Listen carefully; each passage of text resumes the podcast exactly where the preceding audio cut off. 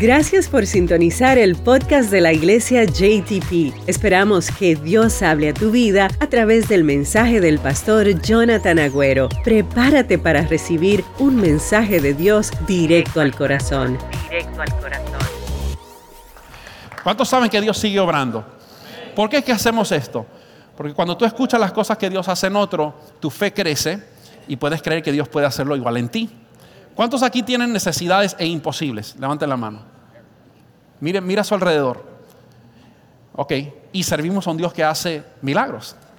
Entonces esto te ayuda a aumentar mi fe. ¿Por qué no pones tu mano sobre la persona que tienes a tu lado y dile, tú vas a salir de este lugar con otro nivel de fe? Dígale, tu fe hoy se va a ir a otro nivel y obviamente para arriba, no para abajo. Ok, primero, Dios te bendiga. Tu nombre para los que no te conocen y qué hizo el Señor. Ok, mi nombre es Carla Rojas. Aquí algunos me conocen, pero otros no. Pero muchas veces piensan, oh no, es una líder y no va a pasar problema. no, muchos. Eh, el año pasado, lo que pasa es que no había tenido la oportunidad yo le dije, Señor, cuando otra vez pidan, yo lo voy a decir porque aquí hay muchas personas que seguramente han pasado lo mismo.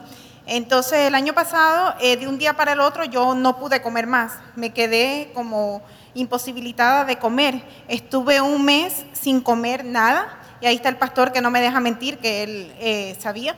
Eh, no podía tomar ni agua, nada, nada, nada. Estuve en emergencia. Eh, muchas veces no me encontraban nada. yo dije, me voy a morir, es lo que yo pensaba. Comencé a bajar de peso, llegué a pesar 100 libras.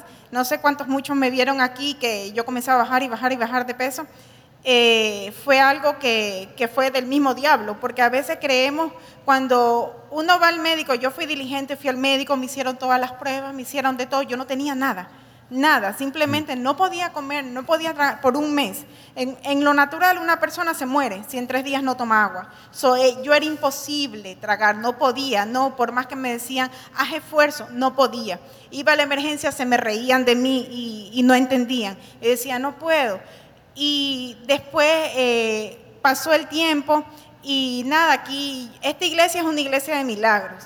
De verdad que el Señor está aquí, por eso cuando yo me paro y doy los anuncios, a veces yo me pongo tan, tan así contenta y tan, porque yo sé que Dios está aquí, que no es una mentira. El Señor me sanó, eh, fue un, proceso que, que me tocó, porque dentro de eso comenzaron los miedos, los pánicos, ya la comida yo la veía como si fuera el mismo diablo, no, no sabía cómo comer.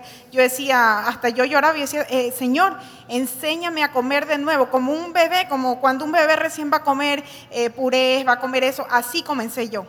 Y entonces le doy toda la gloria al Señor porque estoy sana. Amén. ¿Quién lo hizo? Jesús. Amén.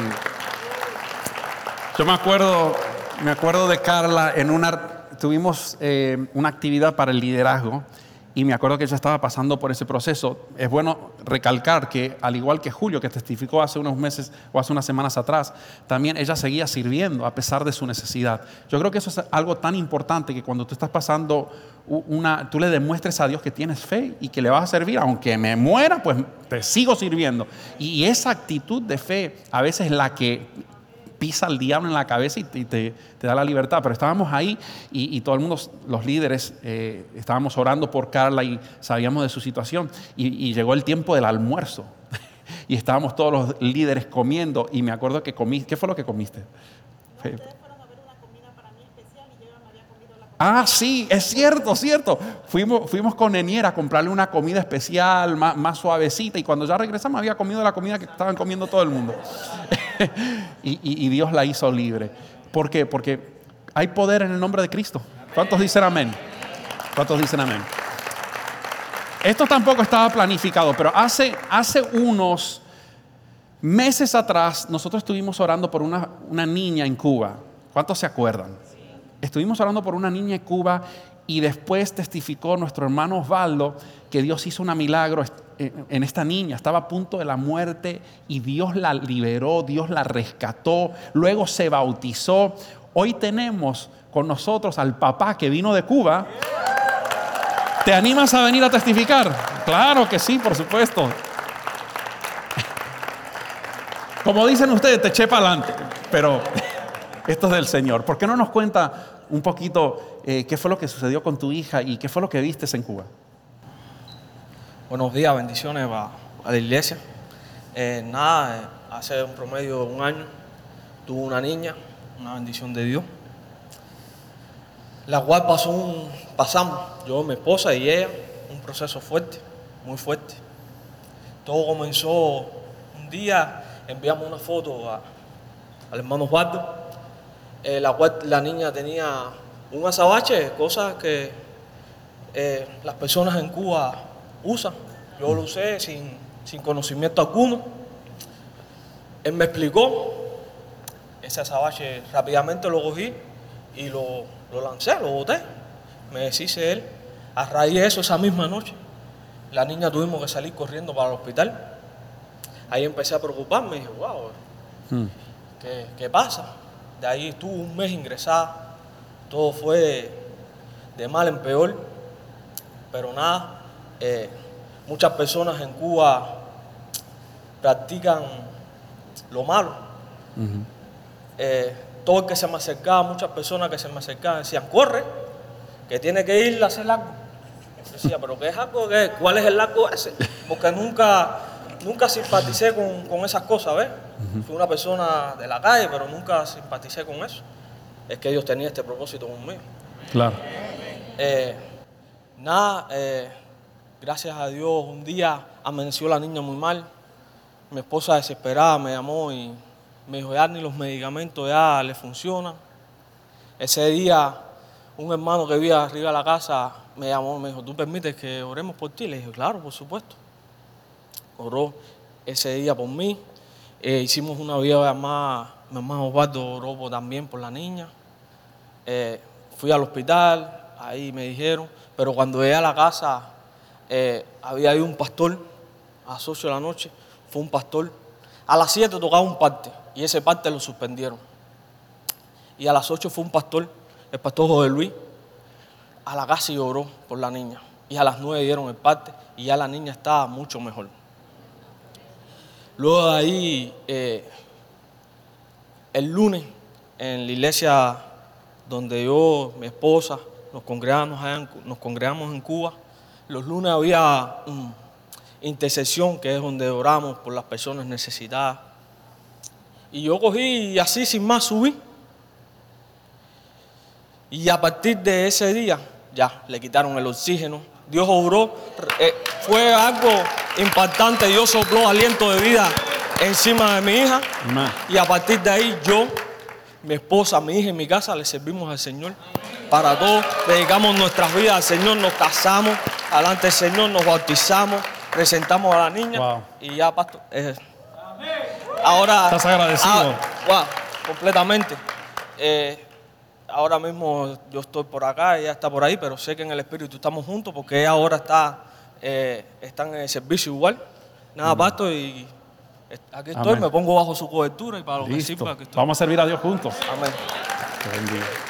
Gloria a Dios. Y pronto estará la familia aquí con nosotros también, en el nombre de Jesús. Pasen, pasen. Gloria a Dios. ¿Cómo estás, campeón? What's up, Noah? ¿Quién va a testificar? Noah, ¿tú quieres testificar? Spanish or English? English? Okay, what do you want to say? My mom um, can talk now. Your mom can talk.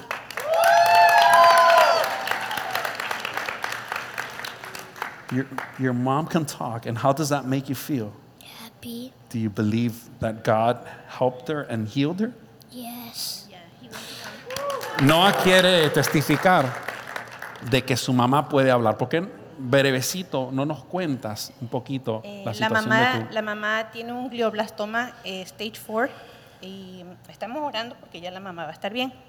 Entonces él vino porque él dice que ahora viene a JTP Church, da su- da- él dice que él es su- esa es su iglesia That's y right. que él vino hace dos semanas eh, más o menos, habló con el pastor Jonathan y quería orar por su mamá porque su mamá no habla, no podía hablar.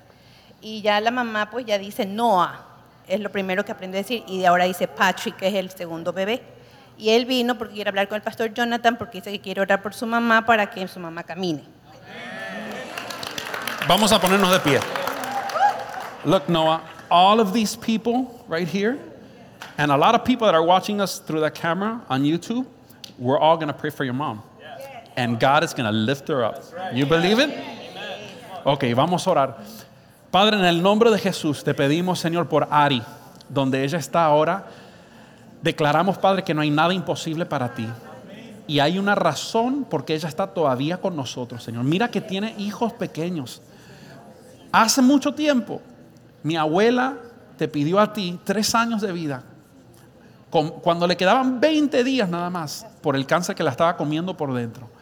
Señor, mi papá tenía cuatro años y Señor, tú le diste a esa mujer, a mi abuela, 34 años de vida para criar a sus hijos, para ver a sus nietos y a sus bisnietos.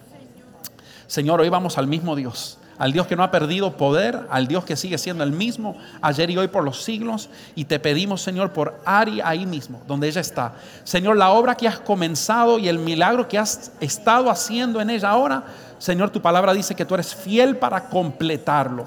Declaramos restauración sobre Ari total en el nombre de Jesús. Declaramos que su cerebro comienza a funcionar normalmente, Señor, y que los movimientos del cuerpo, Señor, serán restaurados, que su habla será restaurado. Señor, de pie a cabeza declaramos que ella será un milagro ambulante de tu poder. En el nombre de Jesús. Amén. Y amén. Y amén. You believe it, Noah? You believe it? Love you. Pueden tomar asiento, iglesia.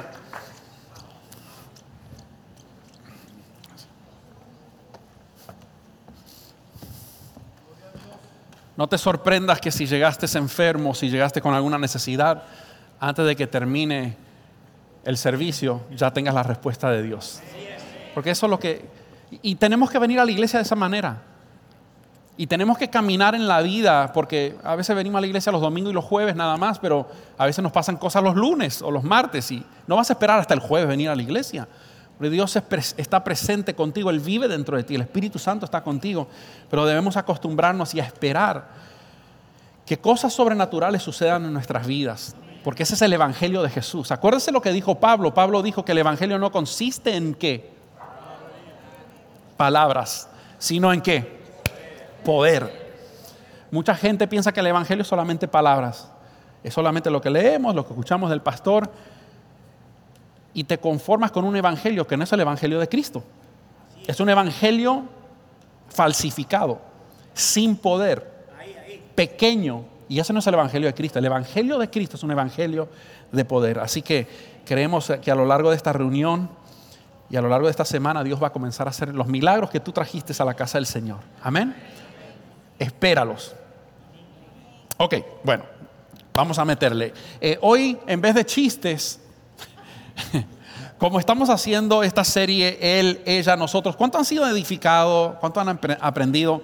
Sí, un poco acerca de los roles familiares. Estuvimos hablando acerca de, de eso mismo la primera semana. Después estuvimos, le cortamos la cabeza a dos monstruos familiares.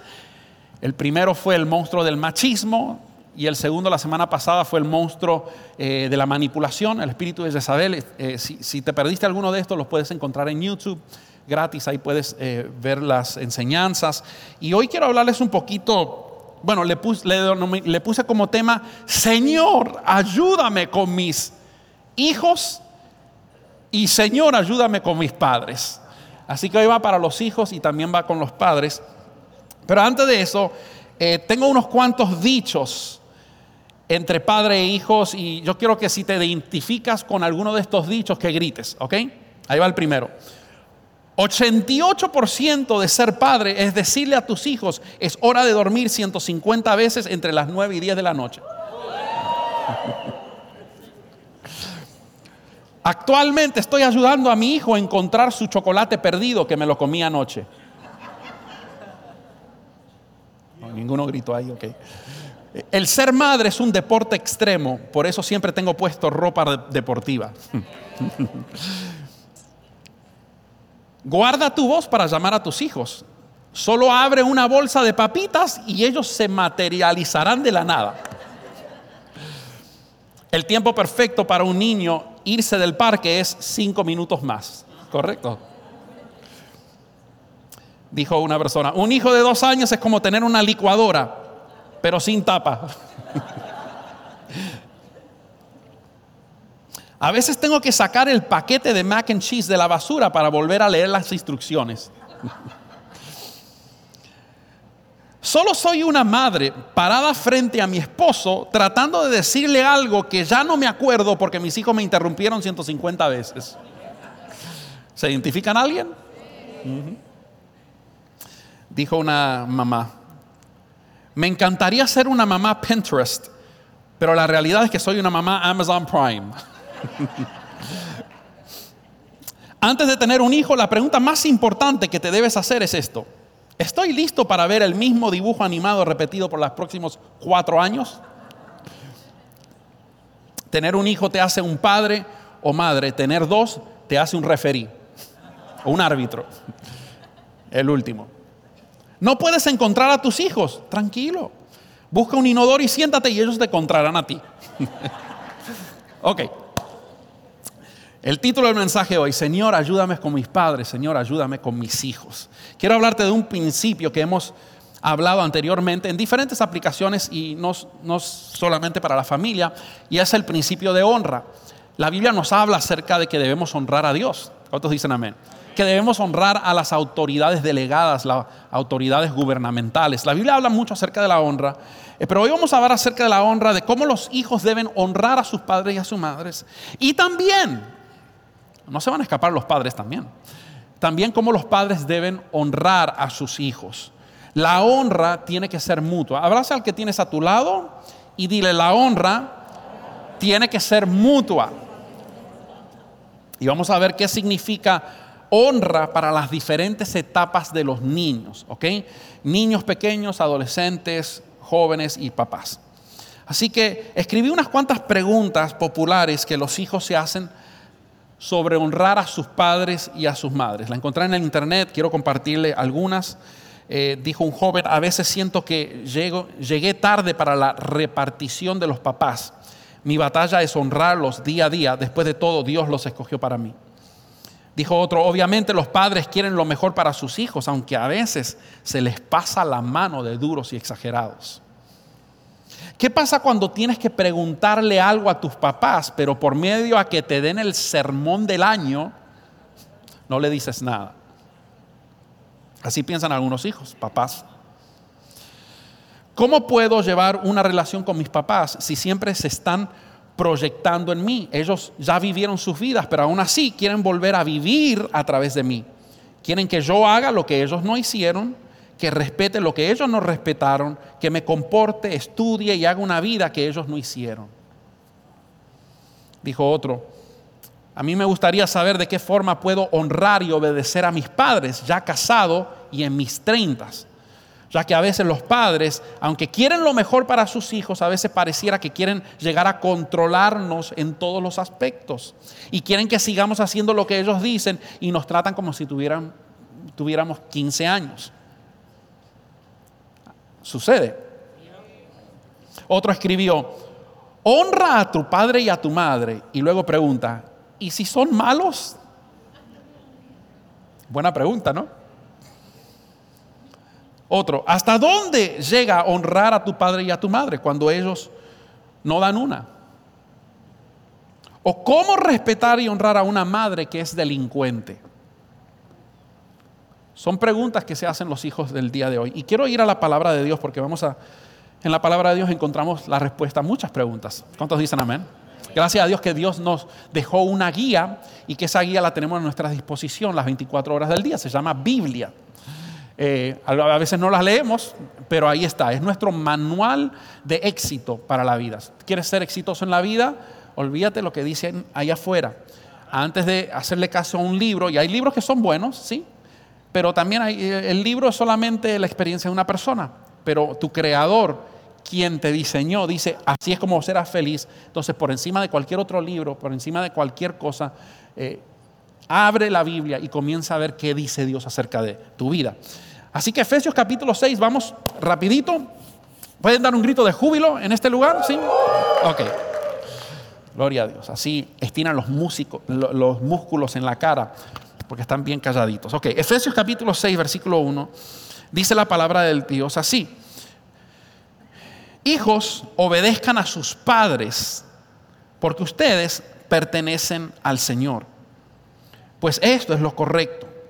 Otra versión dice, hijos, honren a sus padres, ¿no? El versículo 2 dice, honra a tu padre y a tu madre. Este es el primer mandamiento que contiene que... Escúchame muy bien, cuando tú honras a tu padre y a tu madre, y le estoy hablando a los hijos, no importa qué edad tengas, ya sea que tengas 12 años y estés aquí, o que tengas 70 años y todavía tienes a tus papás vivos. Eh, honrar a tu padre y a tu madre es el primer mandamiento que contiene una promesa. Si honras a tu padre y a tu madre, la promesa dice que te irá bien y tendrás una larga vida en la tierra. Yo quiero hacerles dos preguntas. ¿Cuántos de ustedes quieren que le vaya bien? Todos, ¿verdad? ¿Qué debemos hacer entonces? Ok, segunda pregunta, ¿cuántos de ustedes quieren vivir una vida larga en la tierra? Ok, buenísimo. La combinación de estas promesas suceden cuando tú honras a tu padre y a tu madre. Lo dijo el Señor. Es una, es una eh, bendición con promesa, es un mandamiento con promesa. Eh, horrible sería que tuvieras que vivir una vida larga, pero que no te vaya bien. Imagínese vivir una vida larga llena de desgracia, solamente desgracia, horrible. Pero Dios dice que eso no será el caso. Dios dice que te irá bien y vivirás una vida larga por muchos tiempos si honras a tu padre y a tu madre. Y luego el 4 le habla a los padres para que vean que la honra es mutua.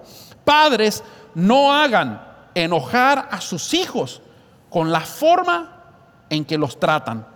Más bien, y esto lo tengo subrayado en mi Biblia, si quieres subrayarlo en la tuya, es muy importante, más bien, críenlos con la disciplina e instrucción que proviene de quién? Del Señor.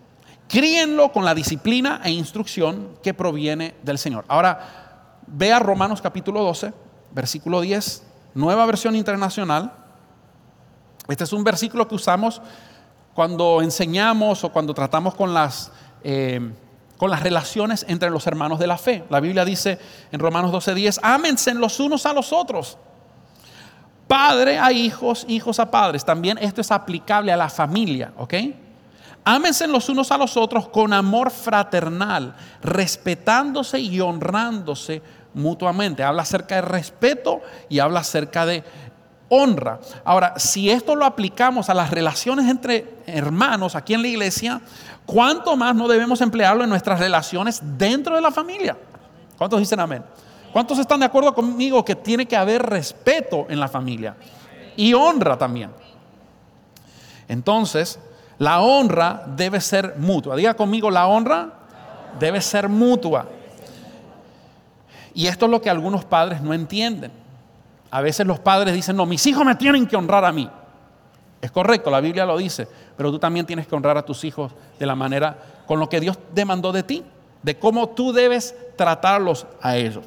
La honra debe ser de abajo hacia arriba, ¿no? Tus hijos abajo y hacia sus padres, pero también de arriba hacia abajo y también hacia los costados. ¿Cuántos aquí tienen hermanos y hermanas? Siblings, ¿sí? Ok, también la honra va hacia los costados, honrando a tus hermanos, honrando a tus hermanas.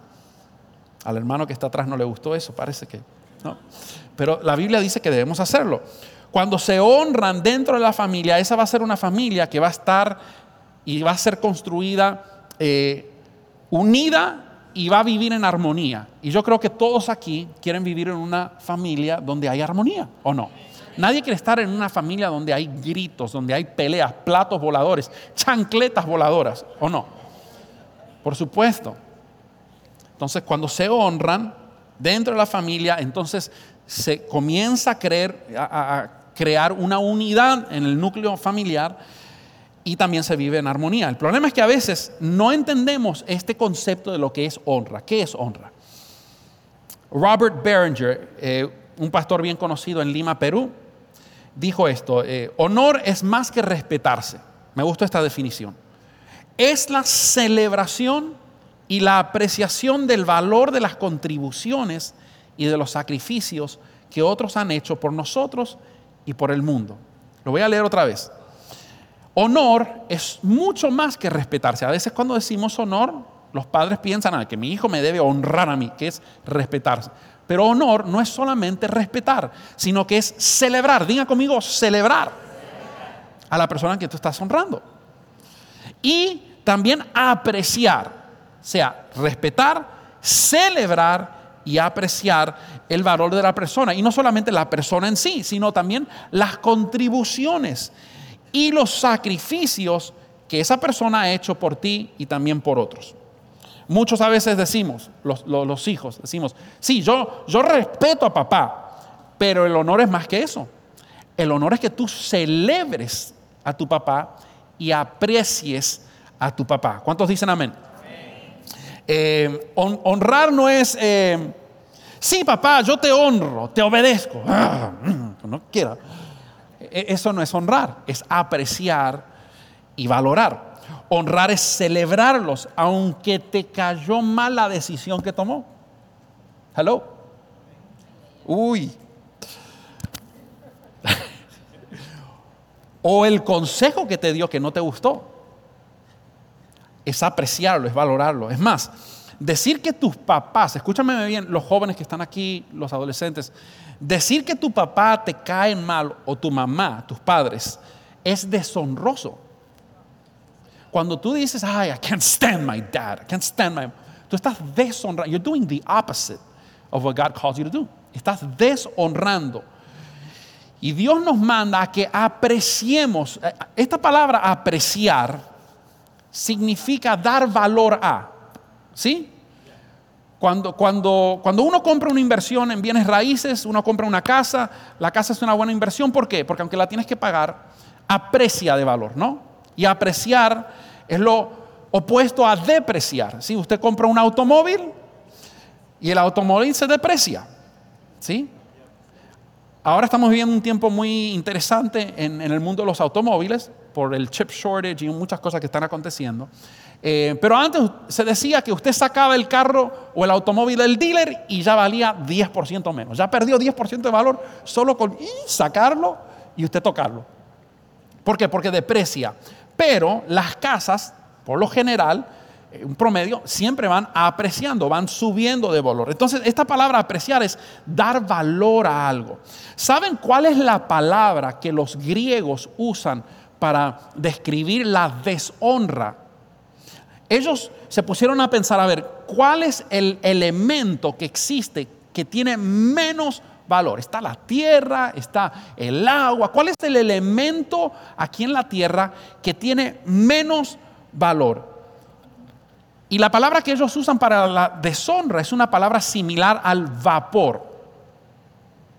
Al vapor. ¿Alguien aquí tiene vapor en su 401k?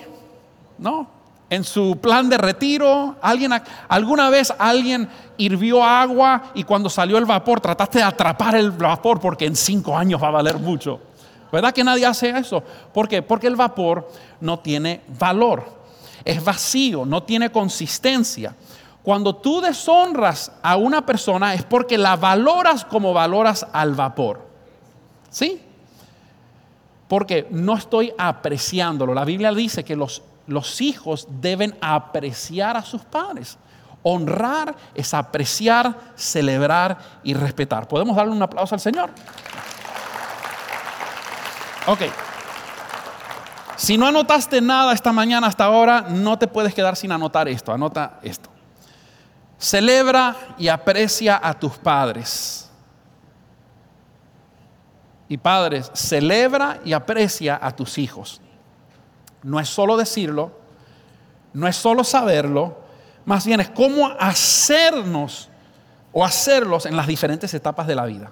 Amén. Así que quiero hablar acerca de diferentes etapas. Vamos a ver las eh, diferentes etapas de los hijos y quiero comenzar con esta. De cero años, desde, desde el tiempo que un niño nace a los cuatro años, es la etapa de la autoridad. Diga conmigo, etapa de la autoridad. Y quiero darte algunas citas bíblicas para cada una de estas etapas. Ve conmigo a Proverbios 22, 6. Etapa de autoridad, 0 a 4 años. Proverbios 22, 6 dice, instruye al niño en el camino correcto. Y aún en su vejez Esta es la promesa, ¿ok? Primero es lo que el mandamiento y después viene la promesa. Aún en su vejez no lo abandonará. Querido padre, querida madre, si tú instruyes a tu niño como Dios te enseña a instruirlos, la promesa de Dios es que aun cuando fuera grande no se apartará. Puede ser que esté un tiempo descubriéndose y a veces creo que la mayoría de los jóvenes tienen un tiempo donde tienen que transitar de creerle al Dios que sus padres le creen a comenzar a conocer a Dios personalmente. Y a veces en esa etapa de descubrimiento, los jóvenes intentan muchas cosas, a veces se demuestra por medio de la rebeldía, a veces eh, están en su búsqueda. Eh, pero la Biblia dice que si tu papá, y esta es la promesa que Dios nos da a todos nosotros, si hacemos nuestro trabajo, instruimos al niño en el camino correcto, aún en su vejez, no lo abandonarán. ¿Cuántos creen que esa es promesa del Señor? Ahora, si lees un poquito más adelante, Proverbios 22, 15, dice, el corazón del muchacho o muchacha está lleno de necedad, pero la disciplina física, otra versión dice, la vara de la corrección lo alejará de él. ¿Palabra de Dios? Ok, Proverbios 22, 15 el corazón del muchacho, ya cuando uno nace, ya está afectado por el pecado. Algunos niños son más dóciles que otros, pero todos hemos sido manchados por el pecado. Nadie nació angelito, aunque cuando nacen parecen angelitos, ¿verdad? Pero no, manchados por el pecado, todos, ¿sí? Y eso lo vemos cuando los hijos van creciendo. Usted le dice que no haga eso, no toques eso, y, ¿verdad? Ah, quieren hacer lo que tú. Esa, esa es la naturaleza pecaminosa ¿sí? que entró por medio de Adán y Eva cuando pecaron en el jardín. Todos nacemos pecadores. Entonces esto es lo que dice Proverbios. El corazón del muchacho está lleno de necesidad, de necedad, perdón. Pero, digan conmigo, pero, la disciplina física, la varita de la corrección, la alejará de él. Entonces, en esta etapa de 0 a 4 años, cuando nace el bebé y, we have toddlers, ¿verdad? Ya de 2, 3, 4 años, eh, celebramos y apreciamos a nuestros hijos, porque de esa manera nosotros padres honramos a nuestros hijos. ¿Cómo lo hacemos? Enseñándoles a obedecer. Digan conmigo, enseñándoles a obedecer. Usted no puede esperar que el niño obedezca sin usted enseñarle. It takes work. Toma trabajo. Sentarte con tu hijo, enseñarle, explicarle. Los cuidas en esta etapa, ¿verdad? Les dan los apapachas, les das muchos besos. Yo tengo a, Mía que está en esta, eh, en, este, en esta etapa, la etapa de la autoridad, tiene cuatro añitos, ¿sí? ya está a punto de pasar a la otra. Pero los besamos, lo abrazamos, le cocinas, le lees los libros, les cambias los pañales. Pero aparte de cuidarlos y besarlos, nuestro rol como padres y como madres, por el cual le demostramos honra hacia ellos, es enseñándoles a obedecer enseñándoles a obedecer. En estos primeros cuatro años se establecen en los niños los límites y fundamentos. Estamos estableciendo en ellos cuáles son los límites y fundamentos acerca de lo que es correcto, qué es incorrecto, qué es permisible y qué es impermisible. En esta etapa es difícil explicarle a los niños ciertas cosas porque a veces no tienen la capacidad mental. They're not there yet. Entonces, es más enseñarle los límites más que explicarle ciertas cosas. Por ejemplo, usted le dice, hijo, no toques ese plato porque quema. Eh, tiene un año nada más, ¿verdad? nunca ha tocado, no sabe lo que es fuego, no sabe lo que es quemar, hasta que hace así, ¡ah! ¿verdad? Y aprende a las duras. ¿Por qué? Porque es muy tierno y algunas cosas todavía no se las pueden explicar. ¿Cómo se le enseñan a los niños obedecer? Dios nos dice que debemos instruir a los niños, enseñarles obediencia. ¿Cómo lo hacemos? ¿Cómo hace un padre de niños pequeños a enseñarle a un niño a obedecer? Fácil, poniendo límites y consecuencias. Digan conmigo, límites y consecuencias. Los papás se ponen de acuerdo, mamá y papá, y ponen ciertos límites. Dice, mira, esto, esto va a ser un límite, esto es lo que vamos a hacer en casa, vamos a dormir a esta hora, vamos a comer a esta hora, eh, no vamos a ver más de una hora al día de televisión, no se grita, aquí no se muerde, aquí no se tiran los anteojos de papá en el inodoro. Usted establece todos los límites que hay en su casa. Cuando se cruzan los límites, hay consecuencias. Cuando se establecen los límites y el hijo, perdón, cuando no establecemos límites en casa, de repente el hijo está pidiéndole a papá lo mismo que él quiere hacer durante 30 minutos sin parar y porque no hay límites, el papá se desespera y termina gritándole, cállate, me tienes harto, ya así es con lo mismo y hubo bronca, ¿por qué? Porque no hubo límites establecidos. Usted se va a sorprender, si tiene hijos pequeños, la diferencia que hará en su vida y en su casa establecer límites para sus hijos. Ni bien pones un límite, algunos niños van a hacer exactamente lo que yo les acabo de decir. No toques el enchufe, ¿sí? No agarres eso y te, te empiezan a tentar. Esa es la naturaleza. No es que, no es que el diablo posesionó a su hijo, ¿ok? Su hijo no se endemonió. Es la naturaleza pecaminosa que está en nosotros. ¿Sí? Te va a probar para ver si de verdad es un límite o si, papá, lo que dijiste es puro bla bla. Si no das consecuencias, escúchame muy bien, esto es muy importante. Si no hay consecuencias cuando un niño pasa el límite que estableciste, entonces el límite es solamente una fantasía. No existe. No esperes que obedezca. Por eso tienen que haber consecuencias. Y la Biblia dice que la perfecta consecuencia para el cruce de los límites es unas nalgadas. Hay pastores que el experto en tal dijo que, pastores que el, psicólogo fulano dijo que, el psicólogo que inventó a todos los psicólogos dijo que hay que darle vara. ¿O no?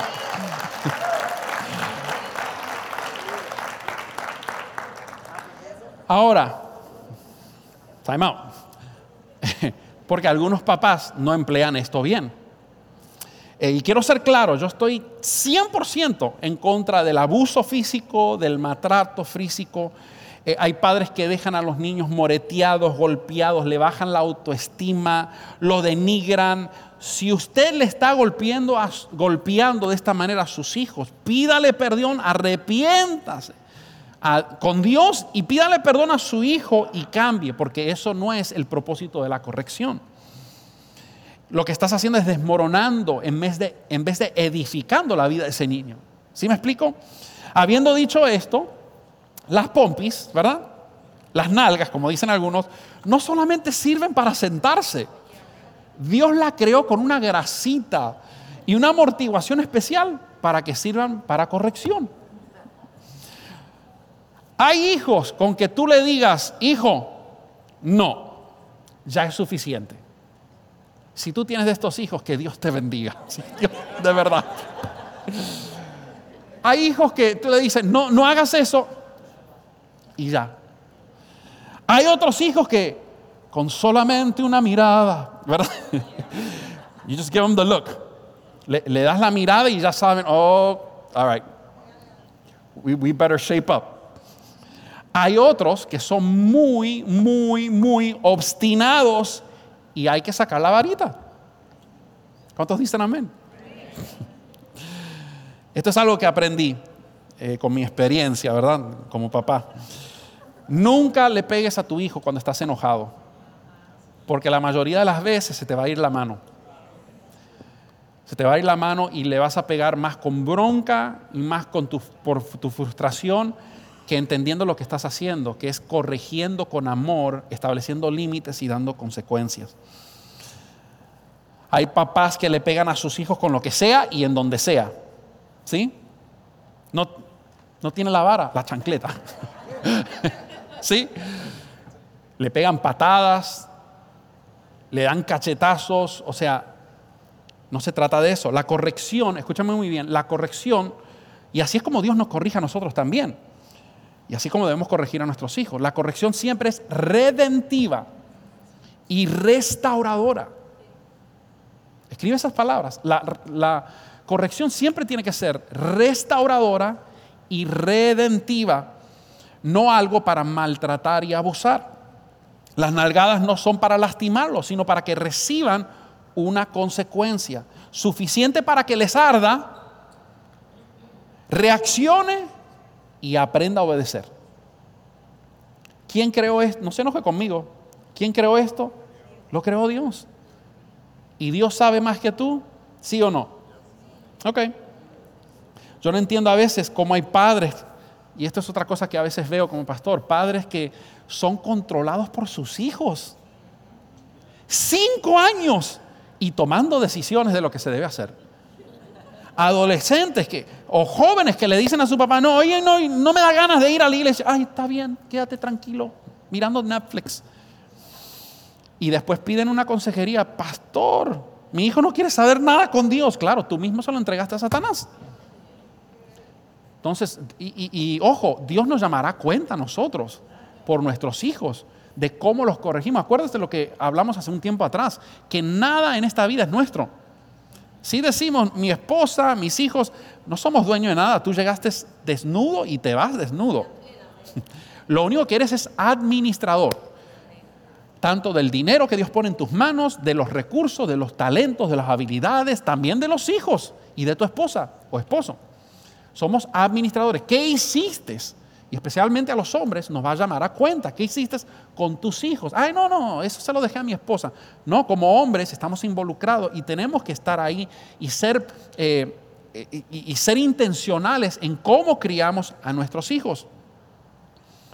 El tiempo que Dios te da, 18 años, 20 años, de tener a tus hijos para guiarlo, eh, lo haces con la ayuda de Dios y le enseñas a temer a Dios por encima de todas las cosas.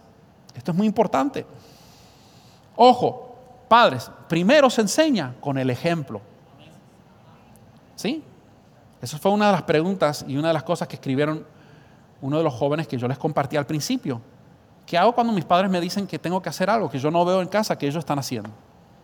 Eso se llama ser hipócrita. Entonces, como padres, ¿qué tenemos que hacer? Ser ejemplo con nuestras acciones. Dos amenes. Yo creo que esta ha sido una de las series donde han habido menos amenes. Esta y la gran tribulación. Primero con el ejemplo le enseñamos a nuestros hijos, con el ejemplo que damos en casa y luego estableciendo límites y consecuencias. Después de adulto, ya el problema es de quién. Tú los criaste. Hay gente, esta es otra cosa que veo, que 40 años y todavía están corriendo tras los hijos, limpiando todo el pupú que se hacen ellos. 40 años. Mira, haz lo que Dios te dijo que hagas. Él te lo dio por un corto de tiempo, pero ya cuando son adultos, ya están casados, ya tienen, ya puedes orar por ellos, puedes darle consejo, pero ahora, si tú hiciste un trabajo correcto, la Biblia dice que hay una promesa y esa promesa es que nunca se abandona, abandonarán al Señor, nunca se apartarán del camino, aun cuando sean viejos, aun cuando avancen en edad.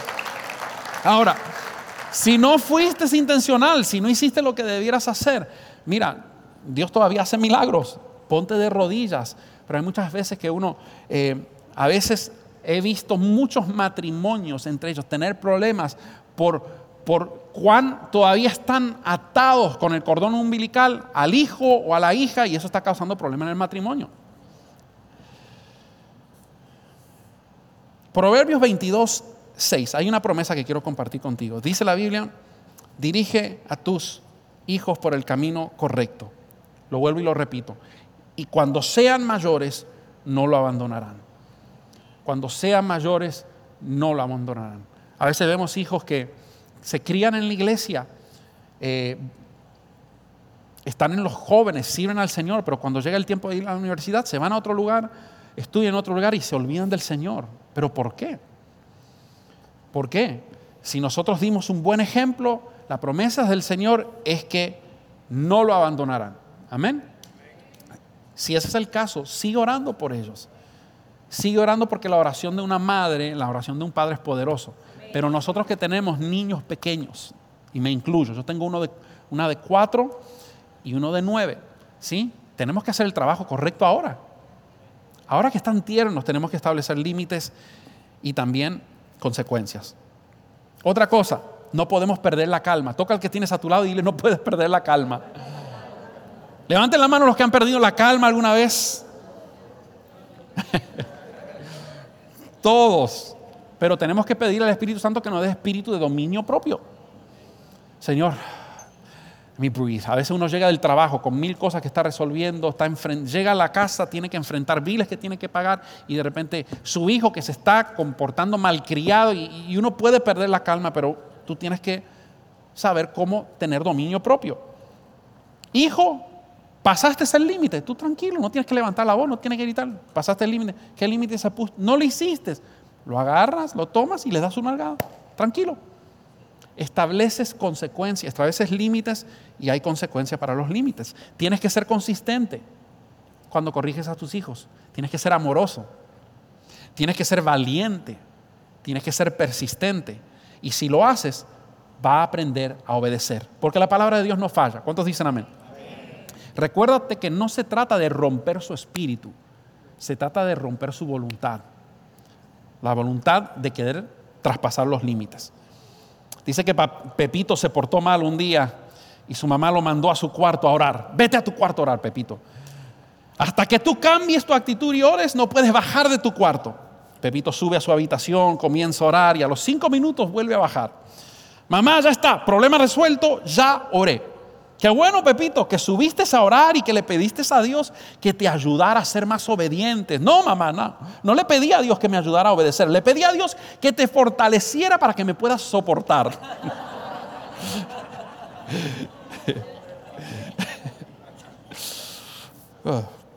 Uno tiene que ser firme y amoroso al mismo tiempo. Listo. Etapa de la interpretación. Estos son los niños que están entre 5 años y 9 años. También tengo un hijo en esta categoría. ¿sí? Luca tiene 9 años. Etapa de la interpretación. Los niños en, este, en estos años están interpretando, están aprendiendo, interpretando la vida. ¿Por qué se hacen las cosas? ¿Quién es Dios? ¿Qué es una familia? ¿Qué es respeto? ¿Qué es trabajar? ¿Qué es ser generoso? Y quiero que me acompañes a Deuteronomio capítulo 4, versículo 9 al 11. Deuteronomios 4, 9 al 11, nueva versión internacional dice, pero tengan cuidado, signo de exclamación. Presten atención y no olviden las cosas que han visto sus ojos, ni las aparten de su corazón mientras vivan. Cuéntenselas a sus hijos y a sus nietos. ¿Dónde están los abuelitos aquí? Lo que Dios ha hecho en ti. A veces hay nietos que ni siquiera saben el testimonio que Dios hizo y cómo el abuelito vino a conocer al Señor. Cómo lo- Dios lo salvó, cómo lo rescató de los vicios. Ay, es que no quiero que me vea eh, eh, ese lado eh, antiguo mío. No, es importante. Por eso aquí dice, ten cuidado y presta atención y no tú olvides las cosas que Dios ha hecho, porque a veces nos olvidamos, ¿sí? No solamente debemos recordarlas y tenerlas presentes de cómo Dios nos salvó, todas las cosas que Dios ha hecho en nosotros, sino que dice, cuéntenselas a sus hijos y a sus nietos. El día que ustedes estuvieron ante el Señor, su Dios en Horeb, Él me dijo, convoca al pueblo para que se presente ante mí, escucha muy bien, y oiga mis palabras, para que aprenda a temerme todo el tiempo que viva en la tierra y para que enseñe esto mismo a sus hijos. Mira qué importante es de pasar de generación en generación lo que Dios ha hecho en ti. Cuéntale cómo, cómo conociste al Señor. Siente a tus hijos y, y comienza a contarle de las grandezas que Dios hace en tu vida. No solamente cuando viniste a conocer al Señor, de los milagros. Yo me acuerdo como niño creciendo, yo me sentaba ahí y cada vez que mi papá contaba el testimonio, yo tuve la oportunidad de escuchar también a mi abuela, la que Dios sanó de cáncer cuando le quedaban 20 años de vida y, tenía cáncer por todo el cuerpo. Yo, yo me acuerdo sentarme eh, y, escuchar a mi abuela testificar y describir a Jesús. Cuando ella vio a Jesús y le dijo, Nélida, no te vas a morir, sino que, eh, sino que yo te voy a salvar. Y, cuando ella contaba eso, y ella, me acuerdo que daba detalles del manto, cuando ella vio a Jesús en esa visión que ella tuvo, dice que el manto se le movía y, y ciertos detalles que yo me acuerdo, me sentaba en la primera fila y cada vez que papá decía, yo voy a, hoy quiero contar mi testimonio. Wow, me encanta. Y había escuchado la historia 20 mil veces, pero me encantaba. Digo, wow, this is, this, I love this. Y, y después, de repente, papá se le olvidaba un detalle. Y después, cuando llegaba a casa, le decía, papá, no contaste acerca del manto que se movía, no te, te olvidaste. ¿Por qué? Porque es lindo, es nuestra herencia. Es nuestra herencia. Eh, Dios le dijo a, la gente cuando conquistaron Jericó, cuando pasaron el Jordán, después de 40 años dando vuelta. Mira, van a- ustedes van a hacer una torre eh, en memoria, una, una torre aquí que, eh, y cuando sus hijos vean esa torre, años después, ustedes le van a decir, esa torre representa de todo este tiempo que estuvimos esclavos, y ustedes le van a contar a sus hijos de dónde Dios les sacó. Es importante que tú le cuentes a tus hijos las cosas que Dios ha hecho. ¿Mm? Y si no tienes nada que contarle, pues es tiempo de nacer de nuevo. Hay que aceptar a Jesús en tu corazón y permitir que el señorío, porque es imposible que una persona que, que haya nacido de nuevo y tenga Jesús en su corazón no tenga testimonios. Porque cuando Dios vive dentro de ti, vas a tener cosas que contar. All right, I got carried away. Cuéntaselo a sus hijos. Estoy en Deuteronomios 4, 9. Tengan cuidado, presten atención, no olviden las cosas que han visto sus ojos, ni las aparten de su corazón mientras vivan.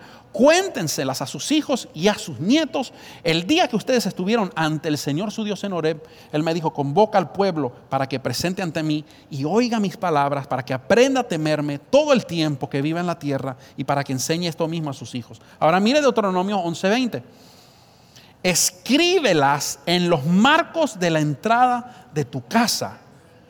O sea, todo lo que Dios te dijo, escríbelo en los marcos de tu casa para que cada vez que entre tu hijo pueda ver lo que Dios te habló, lo que Dios hizo, lo que Dios te está diciendo. Y sobre las puertas de la ciudad, para que mientras el cielo esté sobre la tierra, o sea, por la eternidad, o, o mientras exista el cielo y la tierra, tú y tus hijos prosperen en la tierra que el Señor juró dar a tus antepasados. Hay una promesa de prosperidad.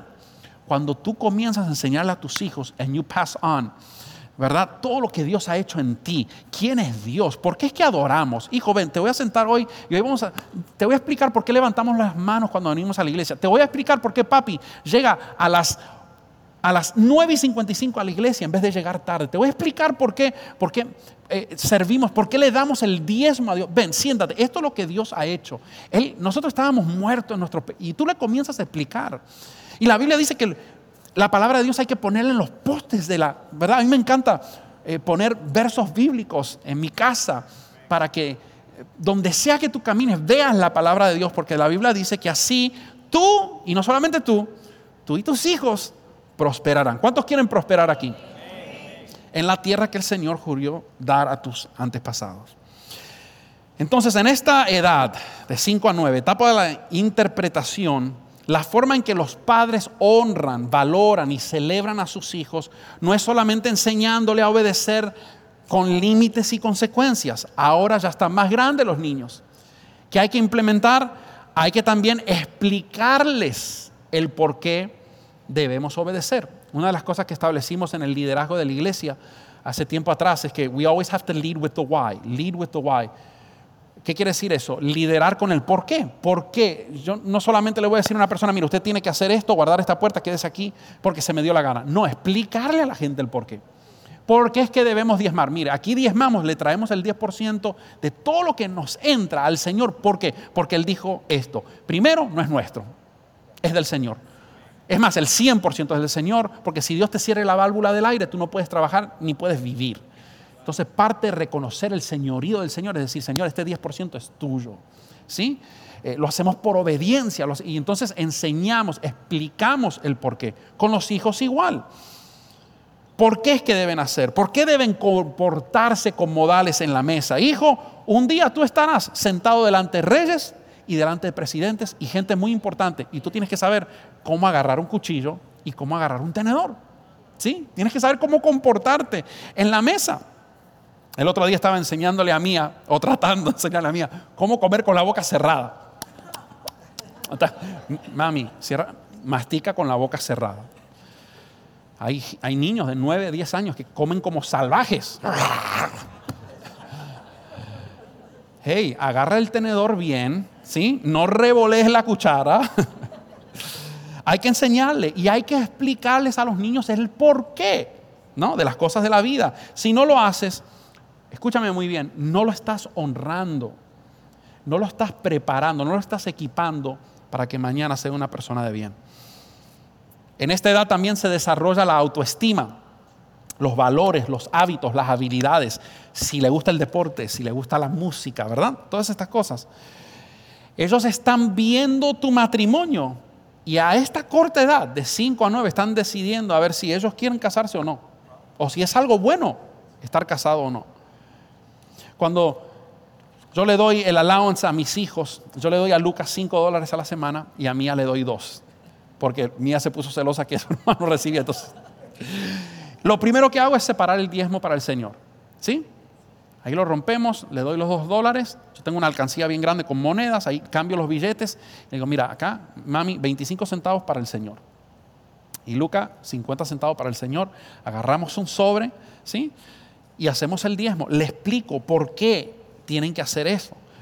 La última vez que fuimos con los hermanos a Downtown, eh, que fuimos con un grupo de jóvenes eh, y adultos también, que fuimos a darle de comer comida y abrigo y llevar ropa a los que están desamparados, me llevé a Luca para que Luca pueda ver eh, cómo es que uno debe ser generoso y ver que somos bendecidos por Dios y uno no se puede comer la bendición solamente uno. Uno tiene que saber cómo dar, cómo ayudar. Entonces me llevé a Luca y, y Luca, camino de regreso a casa, cuando terminamos la actividad, me hacía mil preguntas. Papi, ¿y esa, esa es la casita de esa persona? ¿Viven en, una, en esa carpa? Sí, papi. Sí, por eso es que hay que ayudarle. Porque Dios nos ayudó y ha sido muy bueno con nosotros y uno tiene que ayudar también. Entonces uno le explica a su hijo el porqué de las cosas. No digas cuando seas grande lo entenderás. ¿A cuánto le dijeron eso? Tú no entiendes ahora, pero cuando sea, no, explícales, ya a esta edad entienden. Comienza a explicarles. Agarra a tus hijos por lo menos tres, cuatro veces a la semana. Lee la Biblia con ellos. Tómate tiempo para explicarle lo que significa. Dirige a tus hijos por el camino correcto. Es importante que sus hijos amen estar en casa. Que se sientan seguros y feliz estar en casa. Si no se sienten felices en su hogar a esta edad, cuando llegue la adolescencia, si te he visto no me acuerdo. Para algunos niños, desafortunadamente, llegar a casa es un caos. Hay gritos, hay maltratos, mamá con los pantalones puestos, papá no amando a mamá, roles reversados, y no hay nada agradable en sus casas y por eso ni bien tienen la oportunidad de correr, salen disparados, sin estar preparados, sin estar enseñados, y a menos que Dios en su misericordia los alcance, se vuelven otra estadística más. ¿Cuál es mi recomendación? ¿Cuántas familias tenemos aquí con niños de 0 a 9 años? A ver, levántenme la mano. Ok, tenemos unos cuantos. Buenísimo. Te recomiendo tener una noche familiar. Muchos de ustedes ya la tienen, ¿sí? Pero te recomiendo hacer una noche, la noche familiar. Los sábados en casa, en la noche, nosotros hacemos algo que se llama sofa. Así le puse yo. Mis hijos saben que en el sábado en la noche agarramos, yo tengo un seccional, un, sillón seccional que lo, unimos así, lo convertimos en cama y entonces nos sentamos a ver eh, o un documental de, no sé, mía ahora está con la, con la fiebre de las ranas, no sé por qué, no me pregunte, quiere ver todo de ranas. Eh, entonces, vemos, vemos algo, vemos una película, pero lo hacemos como familia, jugamos a las escondites. Están apasionados por eso. Y, ahí está, eh, Mía comienza a contar y nos escondemos todos, nos escondemos en las cocinas y, y, de repente, ¡ah! ¿Verdad? La sorprendo cuando ella menos esperaba. Y mira, no te cuesta nada. It's not expensive. Mis hijos prefieren eso que ir al cine. Porque les encanta. Tú como papá y mamá necesitas crear un ambiente en tu casa donde ellos se sienten a gusto donde ellos digan, it's fun to be at home, me gusta estar en casa, this is a safe place, ¿sí? A veces jugamos a la lucha libre, se tiran encima mío, me aplastan. Hay otro juego que, que yo me vuelvo un monstruo, ¿verdad? Entonces comienzan a correr y los tengo que agarrar, me pongo a mí aquí arriba. Cosas que no, no te cuestan mucho dinero, pero sí tienes que invertir tiempo en poder hacer que ellos tengan un lugar seguro donde están. Etapa de la adolescencia. la mejor etapa de la vida. A esta le ponemos la etapa de la independencia. Y la adolescencia, si usted ve correctamente, está denominada entre los 10 y 19 años, no es solamente preteen. La adolescencia es de 10 a 19 años y esta es la etapa donde aprenden a reventarse los granos que les salen en la cara, 30 mil maneras diferentes de peinarse. Y los padres disfrutan de una increíble relación con sus hijos, una comunicación extraordinaria. ¿Estás bien? ¿Tienes hambre? Eh. ¿Hiciste la tarea? Whatever. Doug Larson dijo esto. Él dijo que la mayor satisfacción de la vida es ver a tus propios hijos tener que lidiar con sus propios hijos y adolescentes. ¿Cuántos abuelos dicen amén? ¿Están listos para lo que dice la palabra del Señor? Para la adolescencia, 10 a 19 años. Hay algunos que ni saben que esto está en la Biblia, ¿ok? No te sorprendas, ¿sí? No te desmayes. Proverbios 23, 13, nueva versión internacional. Dices, no dejes de disciplinar al joven, que de unos cuantos azotes no se morirá. Dale unos buenos azotes y así lo librarás del sepulcro. ¿Cuántos sabían que esto estaba en la Biblia? Levanten la mano. Ok. Uno o dos. Pegar con la vara en la espalda. Mire, padres, dice la Biblia aquí que necesitas seguir disciplinando al adolescente y al joven. Escúchame muy bien. Necesitas seguir, ya cuando es adolescente, cuando sigue siendo joven, necesitas seguir disciplinando al joven. Hay padres que llegan a la adolescencia y ya dejan de corregir. Y permiten que adolescente o joven imponga reglas, determine qué va a hacer, qué no va a hacer, y haga lo que se le dé la gana. Ahora, para esta edad, las nalgadas ya dejan de ser azotes, porque ya no funcionan. A veces tú agarras a un adolescente y le das nalgada y lo que te va a hacer es reírse. Ya no le va a doler. Pero hay otros tipos de azotes que le puedes dar. ¿Qué azote, pastor, se le puede dar a un joven o a un adolescente? Quítale el celular por una semana. Ah, ¿vieron? Quítale el celular por una semana. No vas a tener celular por una semana. No le dejes usar el auto. Quítale el permiso de la fiesta.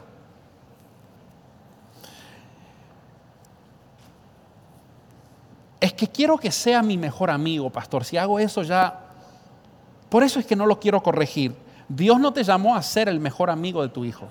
Dios te llamó a ser el padre y la madre de ese niño, de ese hijo. Ahora, necesitan tu amistad, por supuesto. Por supuesto que debe haber una confianza y a veces los padres tenemos que trabajar en, en, tener confianza con nuestros hijos para que se puedan abrir a nosotros en vez de abrirse con otro. Pero Dios te llamó a ti para ser padre y para ser madre, no para ser su mejor amigo. Sí necesitas tener amistad, pero sigue necesitando que su papá les ponga disciplina y reglas en casa porque todavía están en proceso de formación. Si quieres honrar a tus hijos en esta etapa de su vida, tienes que ayudarles a tomar buenas decisiones. Y quiero terminar con esto. Si me puedes ayudar, Carlos. Eh, vamos a ver el lado de los hijos ahora en relación a la honra y obediencia hacia los padres en la juventud. ¿Ok? Y jóvenes, ¿dónde están los jóvenes adolescentes aquí? Quiero que me presten mucha atención. ¿Ok? Quiero que sientan el peso de esta palabra que les voy a compartir. Les voy a leer la Biblia. Segunda de Timoteo 1, 3 al 5. Perdón. Segunda de Timoteo 3, del 1 al 5. Dice, ahora bien, ten en cuenta que en los últimos días, ¿cuántos creen que estamos viviendo los últimos días? En el reloj profético estamos en los últimos días, en case you haven't noticed. Vendrán tiempos difíciles. La gente estará llena de egoísmo, avaricia, serán jactanciosos, arrogantes, blasfemos, desobedientes a los padres. Nota en qué lista está desobedientes a los padres, ¿ok? ¿En qué compañía? ingratos, impíos, insensibles, implacables, calumniadores, libertinos, despiadados, enemigos de todo lo bueno, traicioneros, impetuosos, vanidosos y más amigos del placer que de Dios. Mira el versículo número 5. Le está hablando a la iglesia aquí, hello. ¿okay? No a gente que no conocen al Señor. Está hablando de gente dentro de la iglesia. Dice, aparentarán ser piadosos. Te adoramos, Señor. Pero su conducta, quiere decir sus acciones, sus pensamientos, sus stories en Instagram, desmentirá el poder de la piedad. Con esta gente ni te metas. Esa es palabra de Dios. ¿Hay jóvenes aquí? ¿Están aquí conmigo? Ok. Deuteronomios 21, 18. Dice, si un hombre tiene un hijo obstinado, mire cómo era en el tiempo de la ley, ¿ok? Si un hombre tiene un hijo obstinado, malcriado, ¿sí?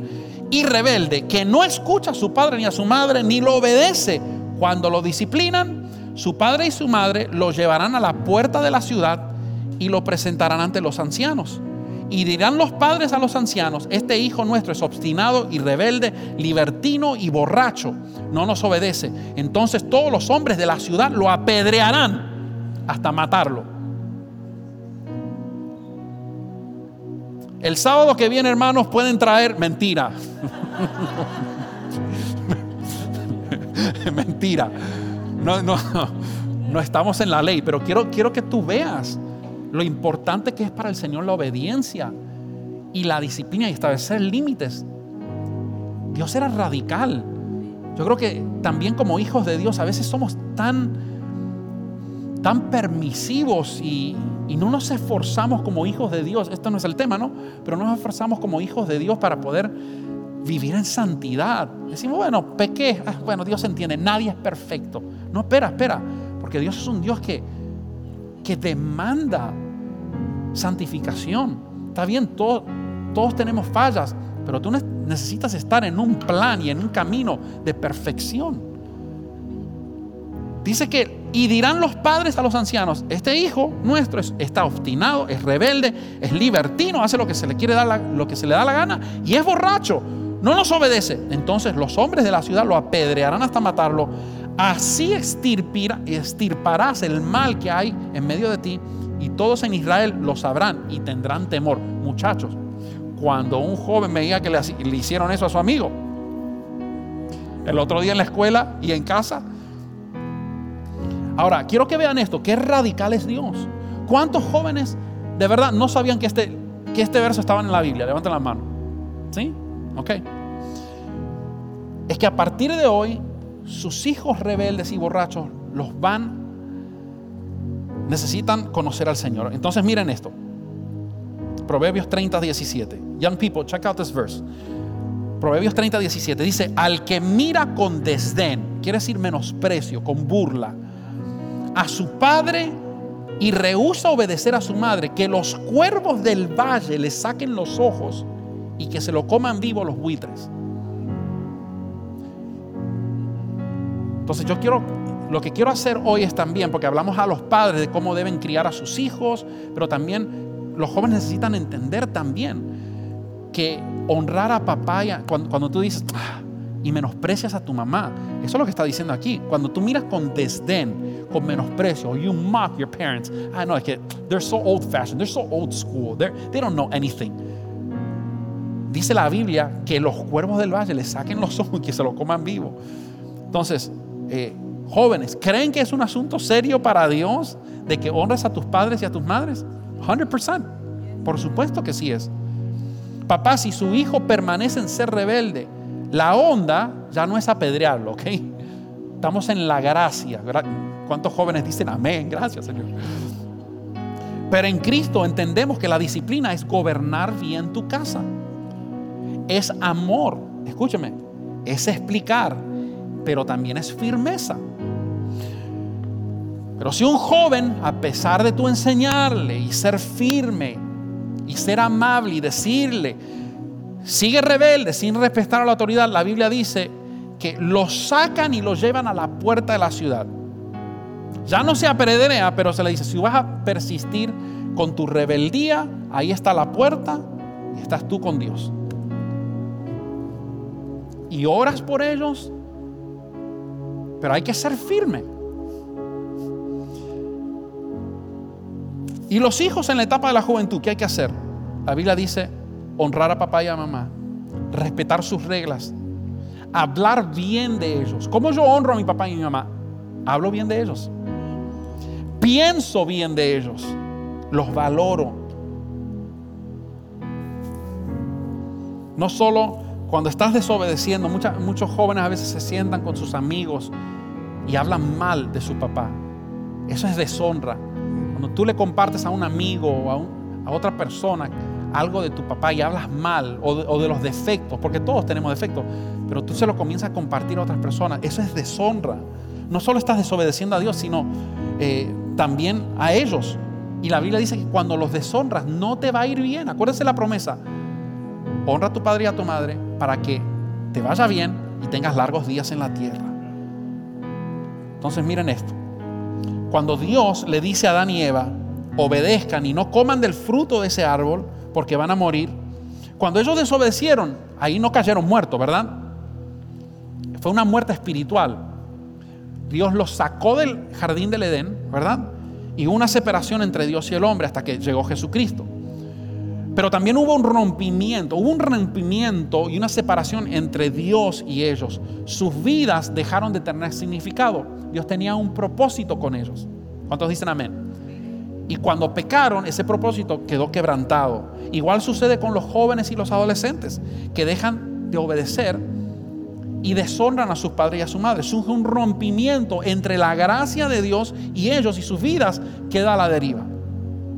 Así que papá, mamá, adolescente, joven, no desperdicies el tiempo.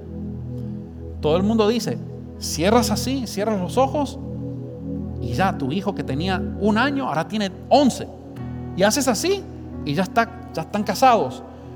El tiempo, alguien una vez dijo, a ver si me puedo acordar el dicho, cuando uno tiene niños pequeños, los días son muy largos, pero los años van volando. ¿No? Así que, ¿qué nos manda Dios a hacer? Termino leyéndole Efesios 6.1 otra vez. Hijos, obedezcan a sus padres, porque ustedes pertenecen al Señor, pues esto es lo correcto. Honra a tu padre y a tu madre. Este es el primer mandamiento que contiene una promesa.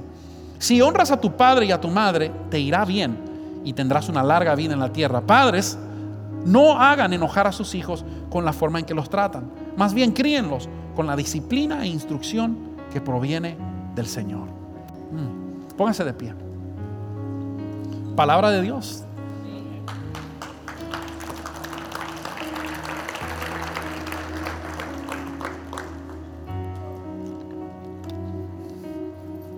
A mí me encanta que Dios nos dejó este manual de vida. Porque seamos honestos, estaríamos tan perdidos si no tuviéramos esto. Estaríamos tan perdidos. Pero Dios nos muestra cómo hacer las cosas bien cómo nos puede ir bien en la tierra, cómo poder prosperar, cómo poder tener familias saludables. Y quizás muchas de las cosas que leímos hoy te confrontan.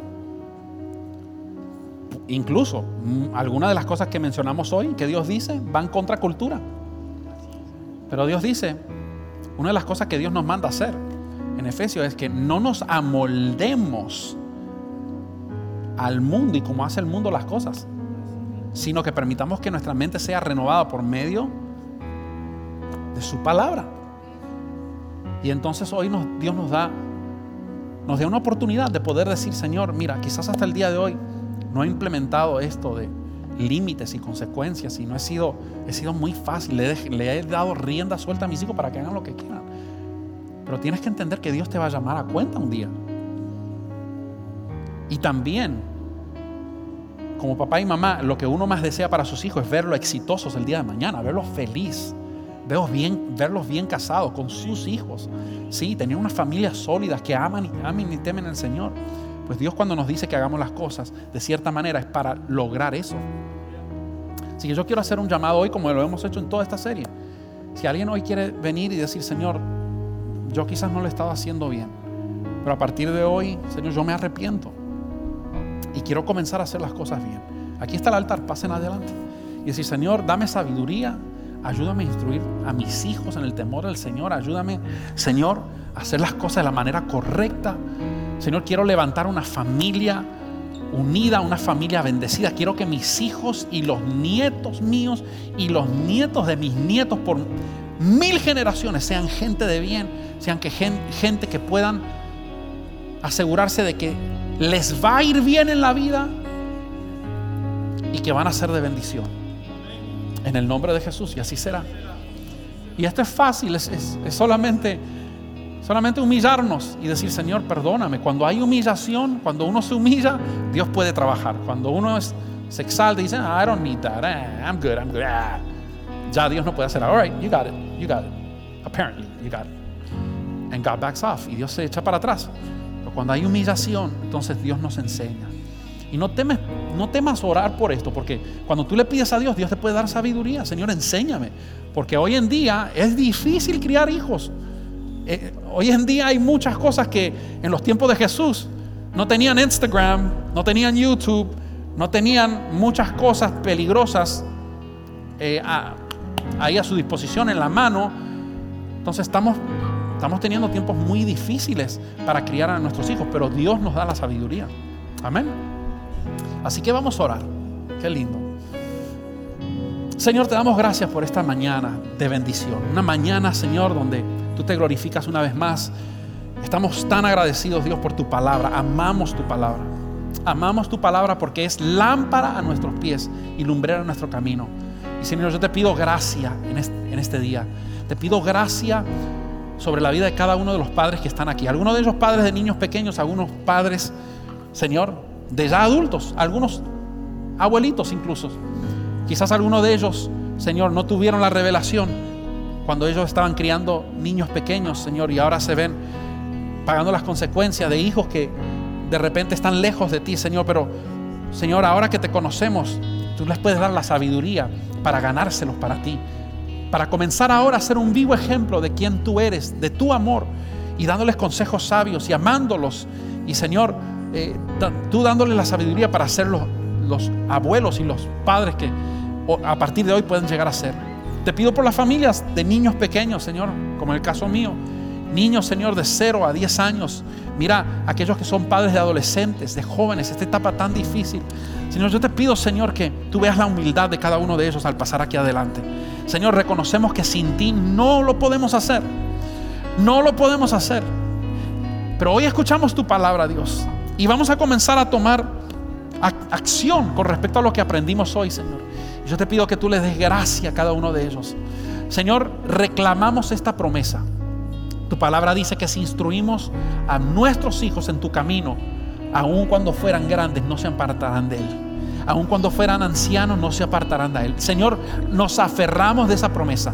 Ayúdanos a hacer nuestra parte para que esa promesa se cumpla en nuestras vidas. Ayúdanos a ser proactivos. Ayúdanos a establecer límites. Ayúdanos, Señor, a establecer consecuencias. Ayúdanos a corregir a nuestros hijos en temor y temblor, Señor, con amor. Ayúdanos, Señor, también a explicarle a nuestros hijos, mira, esto es por qué hacemos las cosas. Esto es por qué te adoramos a ti, Señor. Esto es por qué Señor, vamos a iglesia. Ayúdanos a explicarles. Señor, ayúdanos, Señor, a tomar tiempo y ser intencionales.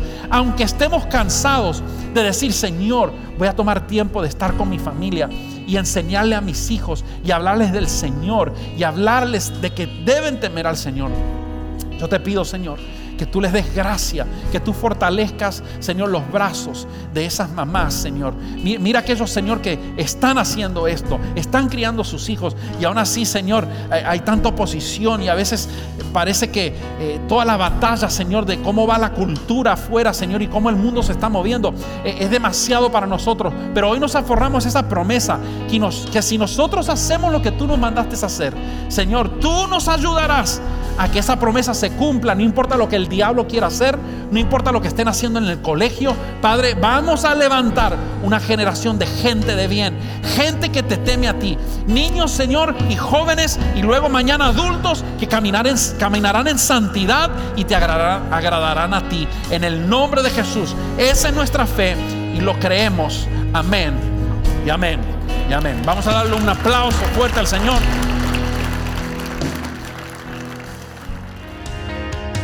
Si deseas compartir lo que Dios ha hecho en tu vida por medio de este mensaje, puedes escribirnos al correo amén arroba ministeriojtp.com. Y si deseas ser parte de lo que Dios está haciendo en la Florida, puedes enviar tu donación entrando a nuestra página web ministeriojtp.com. Y te esperamos en el próximo episodio del podcast de la Iglesia Jesucristo el Todopoderoso.